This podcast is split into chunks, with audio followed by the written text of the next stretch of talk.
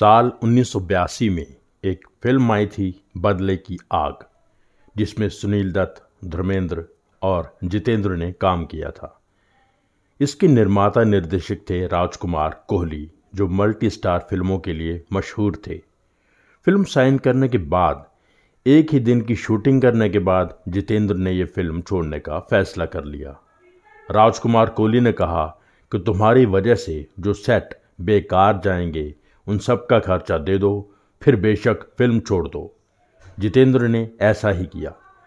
लेकिन उस दौरान कई मैगजीन्स में राजकुमार कोहली ने जितेंद्र के खिलाफ बहुत कुछ बोलना शुरू कर दिया और कहा कि जितेंद्र ने फ़िल्म इसलिए छोड़ी क्योंकि वो सुनील दत्त और धर्मेंद्र के साथ साइड हीरो का रोल नहीं करना चाहते थे।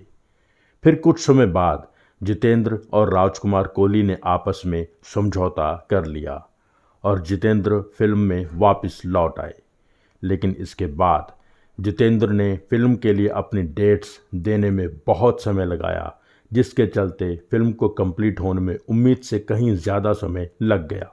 इसके बावजूद फ़िल्म ठीक ठाक बिज़नेस कर गई थी।